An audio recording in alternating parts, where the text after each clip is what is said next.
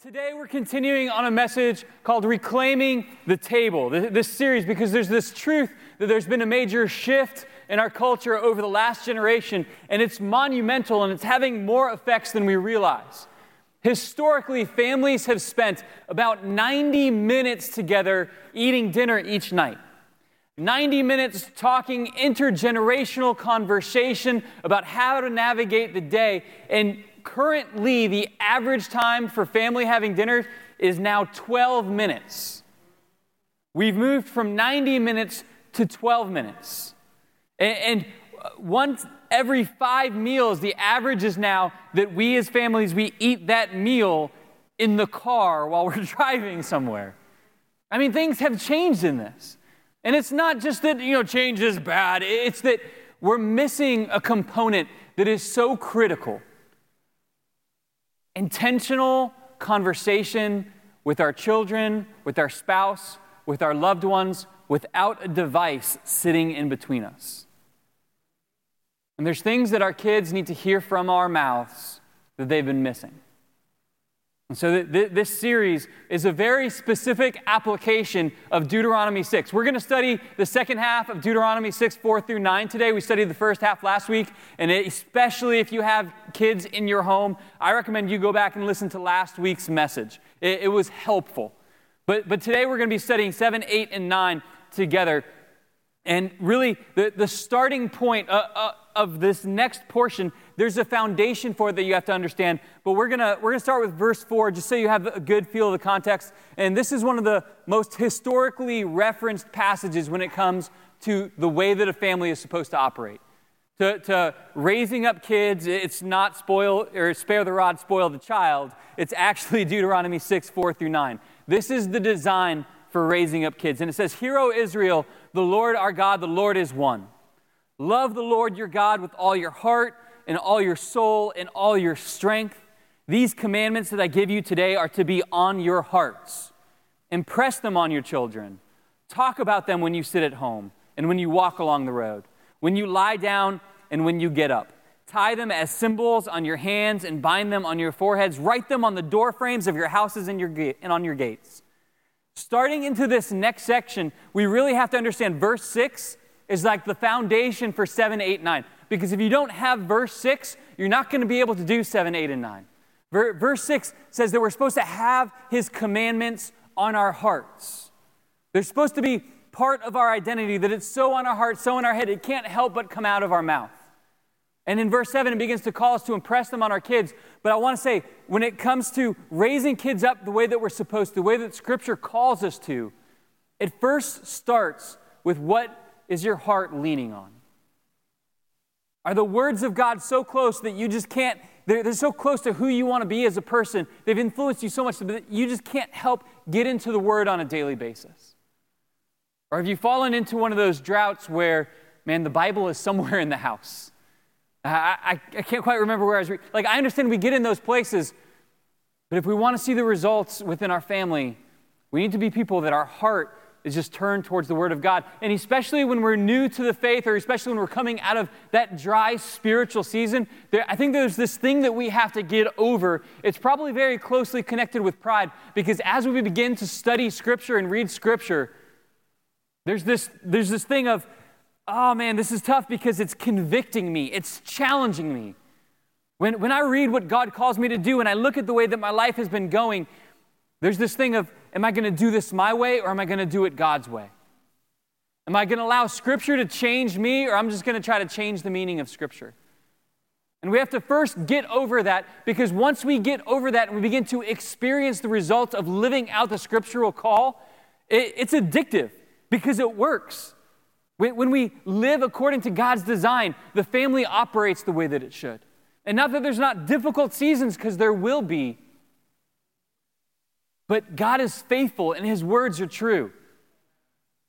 And, and sorry, I got to step out of my message for just one second. I'm not calling you guys alligators or snakes, but when it gets cold, we get a little bit quiet in here. And I don't know if you need to like just kind of get the blood circulating, but first service, I was about to start shaking some people because I'm like, this preaching up here is beneficial. You need to lean into this moment. So don't get too cold and too stationary. We're a congregation, not an audience. And so we're going to interact with the Word of God, all right? So, so starting in this, that, that first scripture, it needs to be just part of our heart. And I understand there's a difficulty of getting into it. And it reminds me, I don't know if you did this with your kids, but we, we make messes at my house. And so when my kids turned one, we always did the smash cake. You know what I'm talking about? That's where you make a cake for like a one year old and you just let them have at it. Um, I got a couple pictures, but this was a long time ago, so they're not too bright. I apologize. There's one of my daughters with her smash cake. She wouldn't touch it. And I'm like, I had to fish a crayon out of your mouth earlier. How are you not going to eat a cake? This is delicious. But, you know, we kind of helped her get into it. Go to the next picture. You can see she started figuring it out. Once she had it figured out, she began to look like this because she was like milk and cake drunk because she's like, this is delicious. I love this. But she kind of started in this place of, I don't know if I want to do this. And it, and it feels so much like that when it starts with us beginning to fall in love with Scripture, beginning to study it. There's this thing of like, this is new, this is different, this is challenging. I don't know what to do in this moment. But when we begin to step into it, we're like, I, I want as much of this as I can get. But it's really that starting point as leaders of our households because whether we have kids or whether we have spouses, we have extended family or friends, we are called to influence them for the name of Christ, for the sake of the gospel. But all of that has to first start with your heart being where it should be. That starts with you saying, Scripture has authority over the way that I live my life. And Scripture is going to be something that is on my heart on a daily basis. And then that then fills us up to be able to invest it into other people. If the cup is empty, we don't have anything else to pour into somebody else's life. And so, first, it starts with us filling ourselves up. And then that call begins of impress them on your children. Now, it says impress them on your children because, and if you haven't had kids yet, you may not realize this, but when you want a child to do something, you actually have to tell them more than once. I don't know if I'm the only one who experienced this. I had some of you, some of my friends from, from, from in here come over to my house, and they're like, "Man, you ranted about your kids not putting their shoes where they're supposed to. Where are we supposed to put our shoes? We don't want you to get angry at us." And I'm like, "It's not that big of a deal, but you can tell their shoes are on that black mark." Um, but it, I, I, told my kids countless times, "Don't put your shoes there. Like, like it, it, it's not good where our shoes go here." But it's like you have to continue to tell them. And Scripture is very aware. God is very aware of their design. And he says, You're going to have to impress this upon them. If you've been raising your kid, just setting a bad example for 14 years, and then you say, Okay, now I need you to do this, you're going to have 14 years worth of battle that you have to fix before they get on the right page. You're not going to be able to tell them just once. And in fact, the picture that the Hebrew word that we translate into impress, it actually is more of the word like sharpen. It's the, the term like W H E T, like wet, that you have to like wet the children, that you have to sharpen them. Uh, th- this knife, uh, we got it as a wedding gift about 15 years ago. Um, and as you can guess, since we don't have a sharpener in our house, it, it got pretty dull. But the way that you sharpen a knife is one file. And, and I did that once, and so now, now is it good? Is it ready to finally cut through stuff rather than squishing the carrot or the tomato that it's actually going to cut through? No, like one time isn't going to do anything. But, but you have to, and this is the picture that it gives when it says impress upon your children that on a daily, that, that on a regular, that you have to you have to file, you have to sharpen them. And this means a couple things. First of all, it means you're not really going to be able to fake it. You're not going to be able to give them a faith that you don't have because you can't just one time tell them, this is how we live. You have to show them regularly, you have to be sharpening them. And this comes from them seeing us study Scripture, them seeing us live out the Scripture, them seeing us sacrificially serve, sacrificially give, to engage in worship to, to, to serve the other people in our household, to serve the people in our community. And slowly, bit by bit, by the example and the intentional impression that you put on them, they will be ready to fulfill the design that God has for them. But listen, so many people, they're like, hey, I sent my kid to your youth group for the last month, or my kid's been in the kids' ministry for the last month, and they're still messed up. And I, am a pastor, so I have to be nice. So I can't be like, 14 years we've had four hours. What do you want me to do? it's your kid. Like, I, would never say that to some. I would never think that. This is what Scripture teaches. It's one week. It's not going to change their whole world. It's one morning where you read Scripture. To. It's one morning where you put on Christian music in the car and started their day off thinking about how God loves them. And it slowly sharpens them. And after months, after years of just moment after moment, then there will be one day where they just become an overnight success. I mean, no one, they're like, man, you have, like, your kid is following Christ. And it's like, it seems like since this one week that he's just been doing amazing. And nobody else sees the months and the years of prayer. No one else sees the hard work in setting an example. No one else sees you biting your tongue because you want to be a good example for your kid. And they just think, oh, just in an instant that kid's life changed. And they don't see the sharpening that took months, took years. That's the design for how it works. It's not a, there's no shortcut in raising a godly child. But the scriptural instruction is that we have to impress it upon them, that we have to sharpen them. No one else can substitute for you on that. For the grandchildren that God has placed in your life, for the nieces and nephews that you have, for the children that are yours, you have a calling to impress on them. I probably shouldn't talk with a knife in my hand. I'm not pointing that on, at you, but this, there's this truth. And then we kind of have the saying of, you know, that's a, that's a really sharp kid. Uh, you might have saw this video of a kid who was doing his ABCs, and he had he had verses memorized for each letter. I want to show you just a little clip of when he was on the Steve Harvey show. Can we jump to, to that? We all know how important it is for kids to learn their ABCs, you know, but there's one kid getting serious YouTube play for how he memorized the alphabet. It all comes down to the Bible. M. My soul finds rest in God alone. My salvation comes from Him. N. Now faith is being assured, but very hopeful, and certain we do not see. Oh. Oh God, you're oh, my God. Honestly, I see, I seek you. P. Praise the Lord, all my soul, all my inmost being. Praise His holy name. Please welcome Tanner and his dad, Taylor.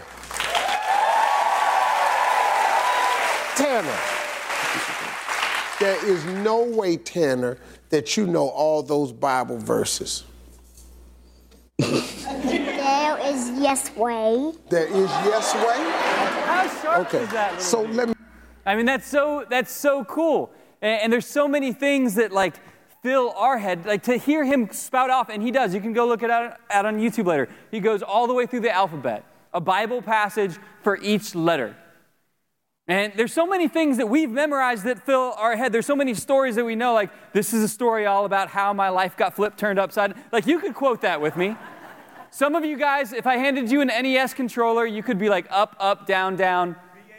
Yeah, come on. You, you know, there's so many things. But how is it the things that are most beneficial are things that we have not yet committed to memory? And you don't have to be able to memorize the whole Bible. But I'm going to tell you, as you study, I believe that the Word is active and living and sharper than a double edged sword. And it can just pierce right through the things that have been haunting us and attacking us and that we've been struggling with. It is a weapon to be used in our hands. And when you are up, if you're struggling with anxiety and you me- memorize a passage, and when you're in that moment where you feel anxious, you quote it out loud and you understand that this is the Word of God. He spoke all things into existence, and He has said this that I should be anxious for nothing.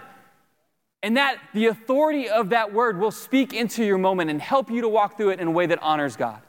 And maybe you need to just look up and get the, you know, here's the, the little boy's ABC passages. I'm going to start on A. And I'm going to tell you, I thought it was so cool. My family is about to get started on this. And when we have dinners, we're just going to be like, okay, who can do A? And who can do B? And man, it's going to be a sharpening. Like, it's not, we're not going to have 26 passages in the next month or in, maybe in the next year. But letter by letter, I want to see my kids get sharper. I want them to be able to compete with that four or five year old boy, right? I mean, if he can do it, we don't have much excuse, do we?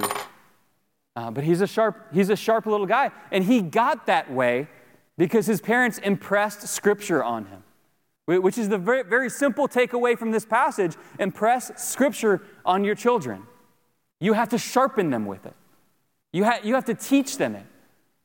And, and you know, verse by verse, if you have kids in the household and you start teaching them, you know you're going to learn it too. It's going to help you. And, and the way that you do that, the very simple thing that the passage leads us to, is the next thing that it says is, is talk about it. We have to talk about it. When we, when we discuss reclaiming the table, it's not just that we sit and eat together and we turn off the TV and the phone is in the other room. It's that in that moment that we have intentional conversations. And if your kids are young and you're like, they can't talk yet, start with your spouse. Because if this becomes natural for you, it's going to happen without thinking by the time they're old enough to talk.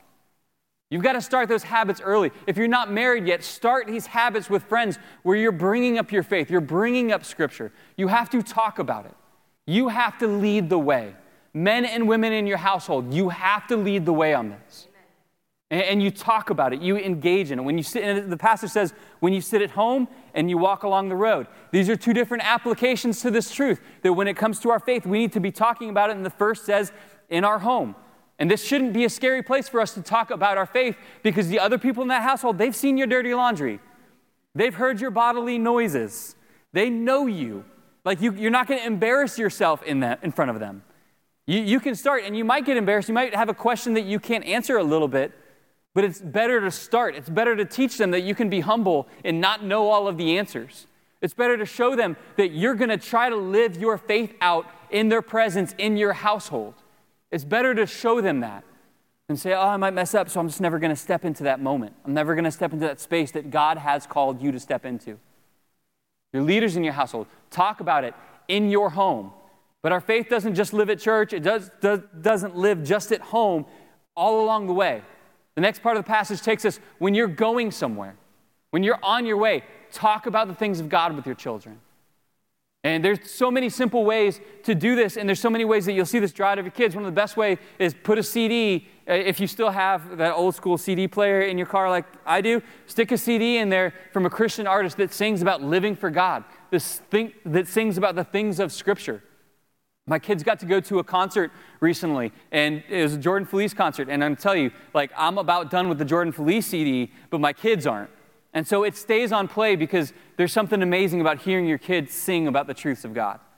And when their friends get in the car and they start singing and they start talking about it, like it's like, okay, the fact that I've listened to this record nonstop is worth it because there's something spiritual happening in, in their minds, something spiritual happening in their hearts, something that when they're getting ready to, to go to school for that day, they're singing about the kingdom of God. And that is a good place for their mind to be as they start their school day.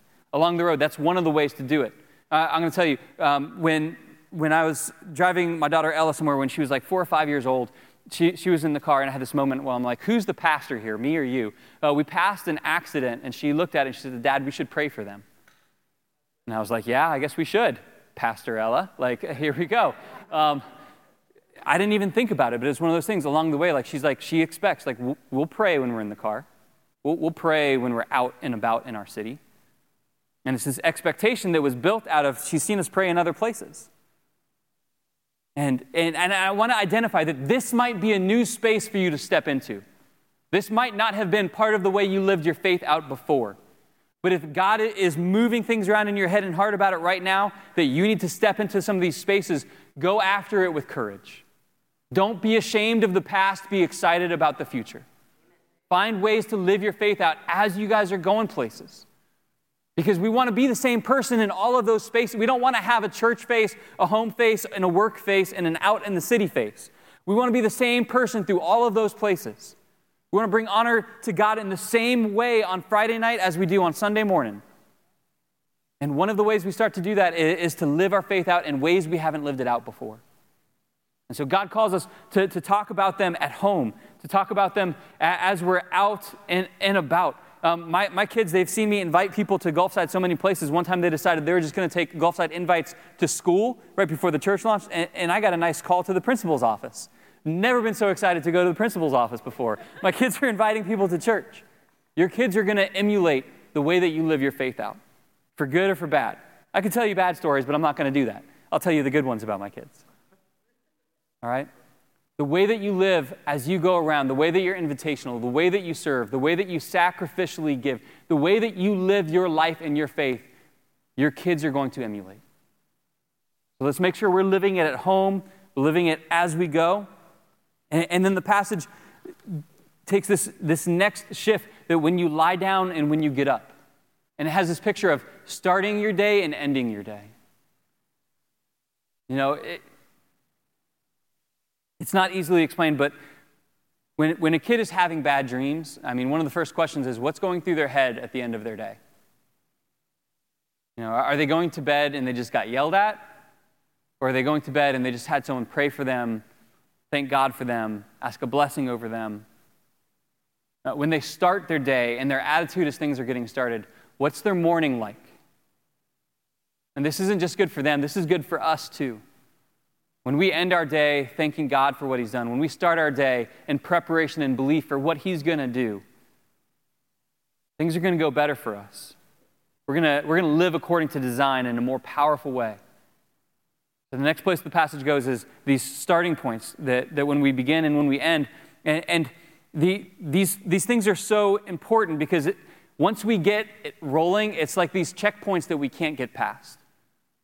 That when sin creeps in, when a bad decision creeps in, if we know before I go to bed, I'm just going to take a minute to pray, we know we're going to have to deal with that before our head hits the pillow. When we start our day and we're praying expectantly to see God work and provide, then, then that's going to start off. And then the next kind of signpost that it creates is that it asks for physical symbols for spiritual truths.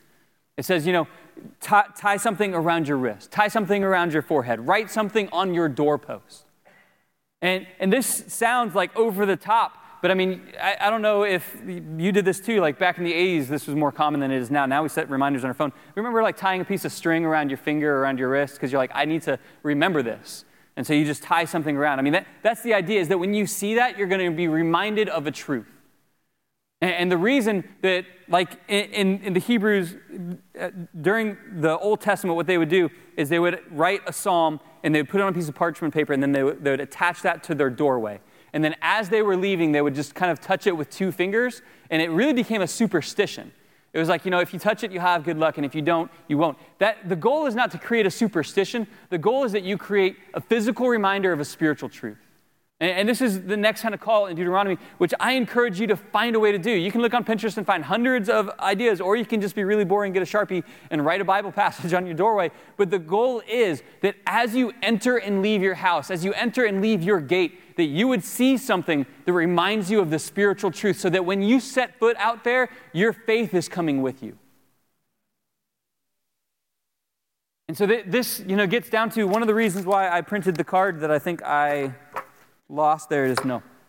Um, we, we gave some of these cards out last week. If you're new here, I'll explain in a minute. Um, we have new ones for this week as well with new questions, and it actually has the rules of engagement on it as well. Um, I, I challenge you guys to one of the simple ways that you can set a physical reminder for spiritual truth is take these cards and leave them on your dining room table. And that way, when you sit down to eat, it reminds you this is a time that I need to reclaim. This is a time that we as a family need to consider somewhat sacred. The phones need to get tossed in the other room. I can return the calls later. The TV needs to be off. I need to spend this time with you. We need to talk about our faith. And if we don't know what to talk about, there's questions on here that will get your kids talking. Some of them are about faith, some of them are just describe your perfect day. As our kids described the perfect day as we were talking, they surprised us with some of their answers. It's really kind of a, a neat time for us as we engage in that. But we need to create physical reminders of these spiritual truths. And it's not to create some sort of superstition that it's like, oh, if I look at the verse, if I touch the verse, it's going to help me. It's about reminding us that this is what God has said, this is what God has done, and so it creates expectation for what He will do. Like in Joshua chapter 3 and 4, it's the story of how when they were approaching the Jordan River, and God said, you know, bring the ark to the edge of the river, and the water is going to stop. And as they did that, the, it, the it's described as the water actually piled up and stopped, and they crossed as if they were on dry ground. And as the entire nation went across, they were instructed to grab stones from the river and, and create a pile of 12 stones so that the next generation that came would see the stones and ask, they would see the physical thing that was there, and they would ask the question, Why are those there? And they would say, Because of what God did. They had this, this physical thing that was there as a reminder of the spiritual truth.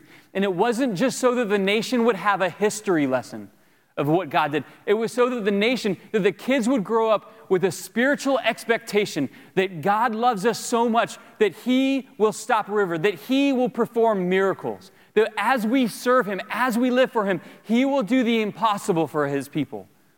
And it's to create expectation. And this is one of the reasons why I think it's helpful, it's beneficial, it's powerful for you to create some physical reminders of the spiritual truths in your home. And, and, you know, especially approaching Christmas time, I think so many of us are, are guilty of celebrating a Christless Christmas. We have all of these physical reminders that are supposed to point us and our family towards God, but we haven't talked about it. We haven't talked about the meaning. We ha- have an evergreen tree that's supposed to remind us of eternal life, a wreath that is a circle because it's supposed to remind us about eternal life. And we haven't had those discussions with our families. We put up the Christmas lights that are supposed to be like a light in the darkness. That this great light came, and we haven't had those conversations. We give gifts on Christmas because Christ was the best gift that we could ever receive. But we've gone from celebrating the gift of Christ to overindulging on the things that we've been wanting. And Christ hasn't been a part of our Christmases. And so, as we step into that season, just be ready to talk about it with your kids. As you drive past the Christmas lights, talk to them about the meaning of it. They're physical signs. They're supposed to point us towards spiritual truths. And within your own household, create some. Find ways so that you can engage in those conversations. If the band would make their way up, I'm going to begin to close this thing out.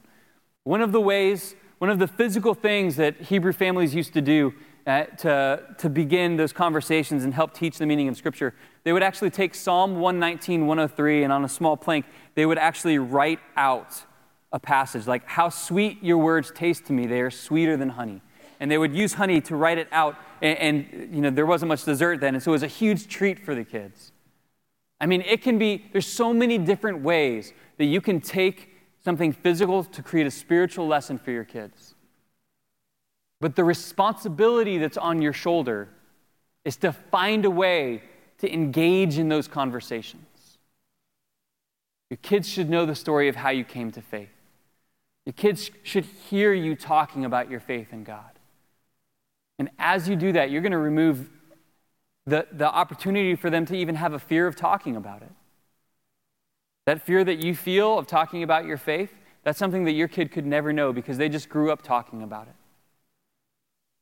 And one of the easy applications for, for this passage, one of the easy spaces for us to step into this, is at the dinner table.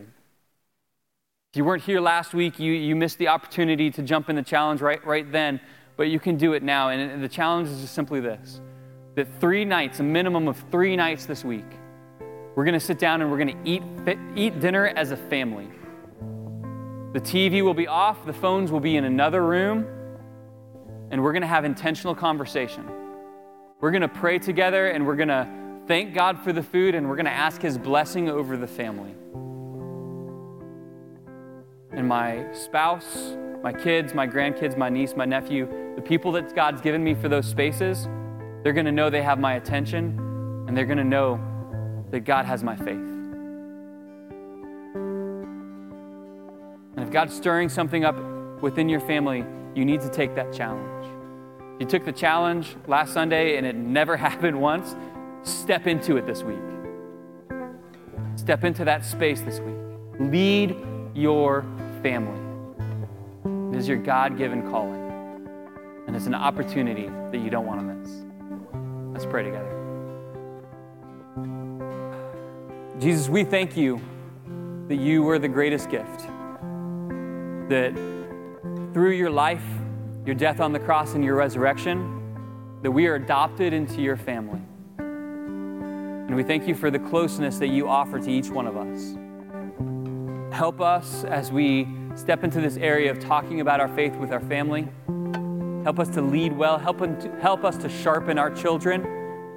And moment by moment, may we see their faith built up. Moment by moment, would you build up our faith as we see you once again do the impossible? We thank you for the calling you've given us in Jesus' name.